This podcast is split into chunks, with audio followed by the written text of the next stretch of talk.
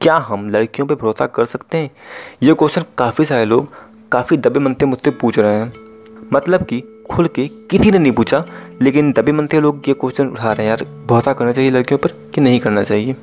Okay तो चलिए, शुरू करते हैं। Hello everyone this is Vikas Singh I am a soft coach and with lot of philosophy let's begin guys उम्मीद करता हूँ कि आपको श्वेता जूम कॉल वाला कांड याद होगा। और उसके बाद जोमेटो वाला कांड याद होगा।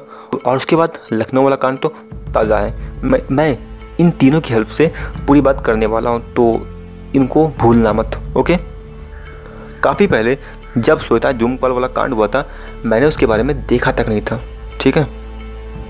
और मैंने काफ़ी बाद में देखा, वो भी क्यों देखा? क्योंकि मुझे इस पर वीडियो बनाना था। और पूरे वीडियो को मैंने जस्ट तीन मिनट के अंदर कंप्लीट किया एंड उसके बाद अपने काम पे लग गया, ठीक है?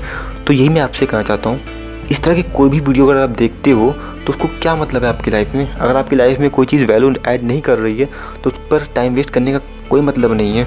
और सेम काम मैंने जोमेटो वाले कांड पे भी किया था। मैंने उस लड़की का वीडियो शेयर नहीं किया था। क्यों? क्योंकि मेरे पास इतना टाइम नहीं था कि मैं बैठ कर उस पर रिसर्च करूँ। और मैं बिना रिसर्च करे कोई कंटेंट ऐसा डालता नहीं अपनी स्टोरी पर या फिर कहीं भी। तो दैट माई फ़र्स्ट पॉइंट कि हो सके तो निगेटिव कंटेंट कंज्यूम ही मत करो। अब आप ये कह सकते हो कि विकास भाई क्या बात कर रहे हो? दुनिया में कुछ गलत हो तो हम अपनी आँखें बंद कर लें? नहीं। देखो अब फिर हम चलते हैं सोता जुम कॉल की तरफ़। वैसे सोता जुम कॉल वाला कांड अच्छा तो नहीं कह सकता मैं लेकिन हम वहाँ कुछ कर भी नहीं सकते थे। तो, तो मैंने उसके ऊपर ध्यान नहीं दिया। उस और उसके बाद जब जोमेटो वाला कांड हुआ तो मेरे दिमाग में ये बात आई कि लाइक हम क्या कर सकते हैं अपने स्तर पर? और तभी मुझे आइडिया आया इन टॉक्स का। इन टॉक्स एक ऐसा पॉडकास्ट सीरीज़ होगा जिसमें हम ऐसी किसी कंडीशन में फंस जाएँ तो हम क्या कर सकते हैं? इसी के बारे में नो मैटर आप लड़की हो, लड़का हो, या फिर एल कम्युनिटी से बिलोंग करते हो, फ़र्क नहीं पड़ता। मैं इन सबके लिए सोल्यूशन लेके आऊँगा। And that is my second point अगर आप निगेटिव न्यूज़ देखते हो तो उसका सोल्यूशन क्या हो सकता है आपके स्तर पर? ठीक है? ये सोचना बहुत ज़रूरी है। अगर आप ये नहीं सोच रहे हो तो आपके नेगेटिव न्यूज़ देखने से और शेयर करने से आपको कोई फ़ायदा नहीं होने वाला है। गाइज़ हो सकता है कल को अगर मेरे ऊपर कोई लालछन लगते हैं, इल्ज़ाम लगते हैं किसी के द्वारा तो शायद मैं खुद को बचा ना पाऊँ, शायद। लेकिन बिकॉज़ ऑफ़ मुझे इन चीज़ों की जानकारी है, बहुत सारे लॉस की जानकारी हो गई इन टॉक्स के चक्कर में तो मेरे बचने के चांसेस कहीं ज़्यादा बढ़ जाती हैं। और अगर आप मेरा वो पॉडकास्ट सुनते हो तो आपके बचने के चांसेस भी बढ़ जाएँगे। खैर, अब पता नहीं मेरा आइडिया अच्छा नहीं था या फिर मेरे कंटेंट में दम नहीं था। मेरा जो इनटॉक्स का पहला एपिसोड किसी को पसंद नहीं आया। खैर, कोई ना हम फिर बनाएँगे एंड और उम्मीद करते हैं नेक्स्ट टाइम लोगों को पसंद आएगा ओके तो मेरा पहला पॉइंट था कि नेगेटिव न्यूज़ कम कंज्यूम करो एंड सेकंड पॉइंट था कंज्यूम करो तो उसके सोल्यूशन के बारे में सोचो। अब थर्ड पॉइंट की बारी निगेटिविटी मैनेजमेंट देखो यार, हम लोग चाहें या ना चाहें निगेटिव न्यूज़ हम कंज्यूम कर ही लेते हैं सोशल मीडिया के चक्कर में।